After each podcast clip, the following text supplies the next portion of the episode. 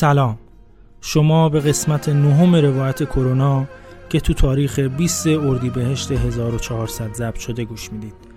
دیروز در کابل در مقابل یک مدرسه دخترانه عوامل و ازناب شیطان بزرگ بمبی رو منفجر کردن که نشون داد انسانیت مرده و این شیطان روز به روز پستر میشه.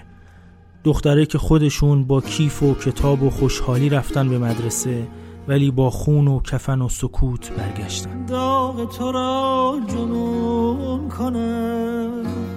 دیده زش خون کنم. با تن پاره چون کنم. جان پدر کجاستی؟ جان پدر کجاستی؟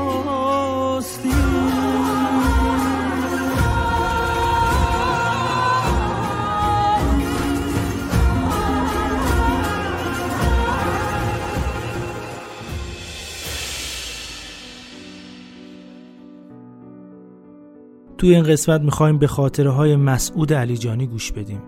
آقا مسعود سی سالشه اهل همدان هست و دانشجوی رشته مدیریت فرهنگی. کم کم پاش به بیمارستان های کرونایی باز شد ولی وقتی رفت دیگه نتونست که نره و خودش رو مسئول خدمت به مردم می‌دونست. کارهای جهادی مختلفی رو تو همون فضای بیمارستانی شروع کرد که توی دو تا پادکست می‌خوایم خاطراتش رو بشنویم.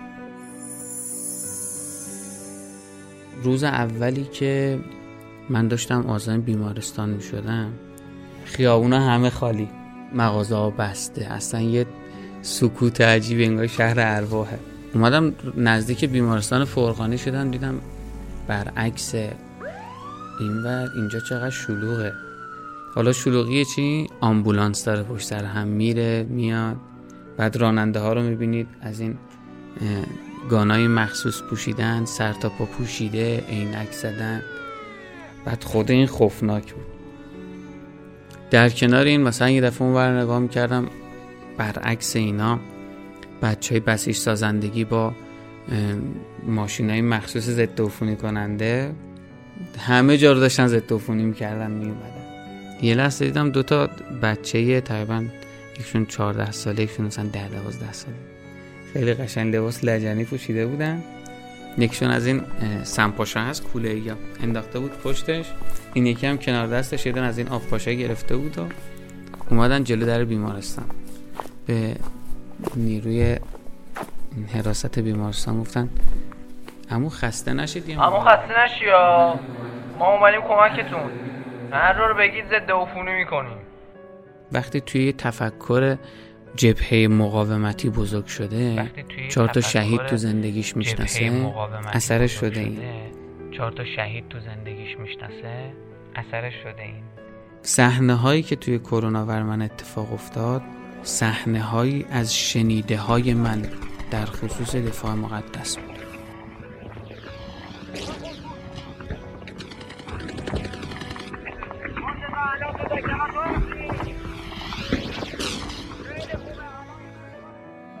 تو بیمارستان بودیم. یه مرده من رفتم بالا سرش یه مقدار ماساژش دادم رسیدم بهش و اینا.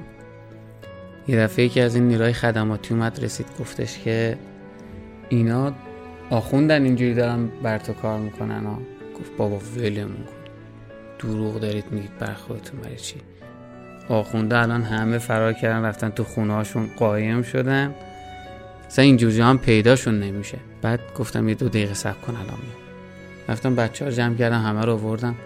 گفتم بچه ماسکاتون رو داری نگاه می‌کرد میگفتش خب نه همه قیافه ها با آخونده می‌خوره واقعا. باورشون نمی‌شد. خب خیلی از پرستارا به ما میومدن می‌گفتن می‌گفتن که ما اصلا فکرشو نمی‌کردیم که طیف تفکر انقلابی بلند شد تو این خطر بیاد تو دل کرونا.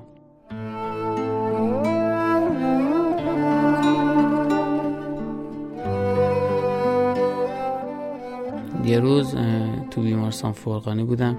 که از پرستارا دیدم از پرستارای آقا. برخوردش با ما خیلی خاص بود.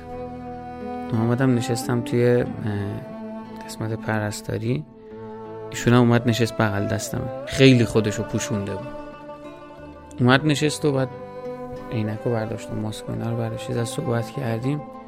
بار قدر خودتون رو بدونید. من نسبت به شما خیلی ایرادت دارم. شما فلانی ای شروع کرد تعریف کردم گفتم خب ما کاری نکردیم. گفت ببین جوون من جانباز شیمیایی روز اولی که کرونا شروع شد خودم که اصلا رفتم. گفتم خب من شیمیایی هم داغونه. رئیس بیمارستانم زنگ زد به من گفتش فلانی تو دیگه این ورا پیدات نشه. من فرار کردم رفتم. گفتم بمونم چیکار کنم؟ گوره پدر پول. بعد میگه یه روز تو خونه بودم. یه دفعه خبری توی فضای مجازی دیدم که طلاب جهادی وارد بیمارستان شدن. اونقدر جا خوردم یه خجالت کشیدم از خودم. با من که کارمه من حقوق دارم می‌گیرم من دوره دیدم تحصیل کردم درسشو خوندم فرار کردم.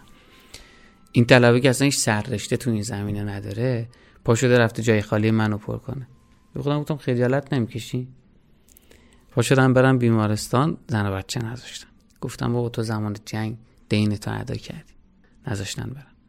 میگه نذاشتم برم تا اینکه یه روز خبری اومد از فوت همسر طلبه توی بیمارستان آی مدا میگه اینو که دیدم دیوونه شدم اینو که دیدم دیوونه شدم میگه برگشتم به خودم گفتم فعلا خجالت نمی‌کشی این خانومش مرده تو بیمارستان. اینجوری محکم وایساده جای خالی تو رو پر داره می‌کنه. بعد تو فرار می‌کنی. می همین شد. بلند شدم اومدم از اون روز محکم وایسادم پای کارم. هر کی میگه تو باید بری میگم نه. اگر قرار بر این باشه کسی از این بیمارستان بره این بچه ها. من وظیفم باید اینجا باشم. درسته که جهاد میدانی از زنها تو اسلام مورد انتظار نیست ولی تاریخ اسلام پر از اسم زنهایی هست که با جهادهاشون تاریخ رو تغییر دادن. خونه آدم نمی‌دونستن.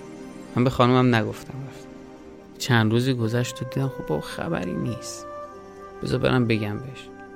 رفتم به خانمم توضیح دادم. گفتم که شنیدی بچه جهادی میرن بیمارستان؟ گفتش که آره یه چیزایی شنیدم. دم چقدر اینا ثواب می‌کنن بندگان خدا؟ چه دل شیری دارن. خیلی کارشون خوبه. بدونی چه تاثیری حسابی توضیحاتی دادم زمین سازی کردم. گفتش دمشون گرم واقعا مردن اینا. گفتم خب منم پس برم به جمع اینا بپیوندم گفت برو. من نمی‌دونی که من بیمارستان میرم میام. گفتم میرم ها گفت که خب برو چیه مگه؟ گفتم واقعیتش رو بخوام بگم. من همین الان از بیمارستان اومدم. خونه یه لحظه شکه شد. بعد رفت عقب و گفت دستاتو شستی؟ گفتم آره بابا خیالت راحت ضد کردیم بعد دیگه شروع کردم توضیح دادن که مثلا بچه ها میرن اونجا یه اتاق است میرن اونجا لباساشون عوض می‌کنن بعد اونجا کاملا استریل شده است. بعد لباس میپوشن لباس استریل شده محافظت شده. میرن داخل کنار بیمار وقتی میان لباس رو میرزن تو سطلش خواد کل این فرایند توضیح دادم بهش. دلش قرص میشه. بعد از زیبایی های کار گفتم. گفتم آره رفتم کنار یه بیمار. مثلا بهش رسیدگی کردیم. انقدر دعا کرد. اون خاطرهای قشنگش رو بهش گفتم. گفتش خب منم بیام. گفتم خب تو بخوای بیای دیگه من لو میرم. من نمی‌خوام کسی بدونه. حداقل تو خونه باش. یا مثلا داداش تینا بابا تینا کسی زنگ زد یا بابا مینا زنگ زد من جواب ندادم به شما زنگ زدن بگو سر کاره. این کار جهاد شماست. شما تو این زمینه جهاد بکن.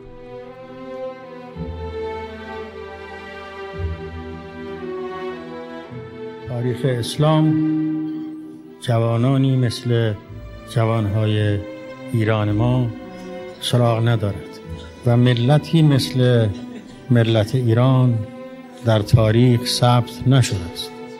شما در کجای تاریخ سراغ دارید که جوانان یک کشور اینطور عاشق دفاع از کشور خودشون باشند و کجا دیدید که عاشقانه دنبال شهادت باشند؟ من چطور به این احساسات خداگونه و این شجاعت نظیر شما چطور من می‌تونم از شما ستایش کنم؟ چطور من می‌تونم از شما ستایش کنم؟ قسمت نهم روایت کرونا تموم شد. توی این مجموعه در ضمن شنیدن خاطرات نیروهای جهادی فرهنگ و اندیشه رو روایت می کنیم که انسان رو بدون توجه به سن، جنسیت و یا هر قیدی که انسانها رو از هم جدا می‌کنه به جایگاه رفیع انسانیت میرسونه. انسانیتی که قرارش رو از دست میده اگر بدونه که کسی دردی داره. می‌تونید مجموعه روایت کرونا رو تو اینستاگرام و نرم افزارهای پادگیر مثل کست باکس گوش بدید. رادیو روایت رو تو اینستاگرام و کست باکس جستجو کنید و همه پادکست های ما رو بشنوید. اگه مجموعه روایت کرونا رو دوست داشتید حتما به دوستانتون پیشنهادش بدید. نقدها و نظرهاتون رو به ما هدیه بدید و همچنین منتظر قسمت های بعدی روایت کرونا باشید.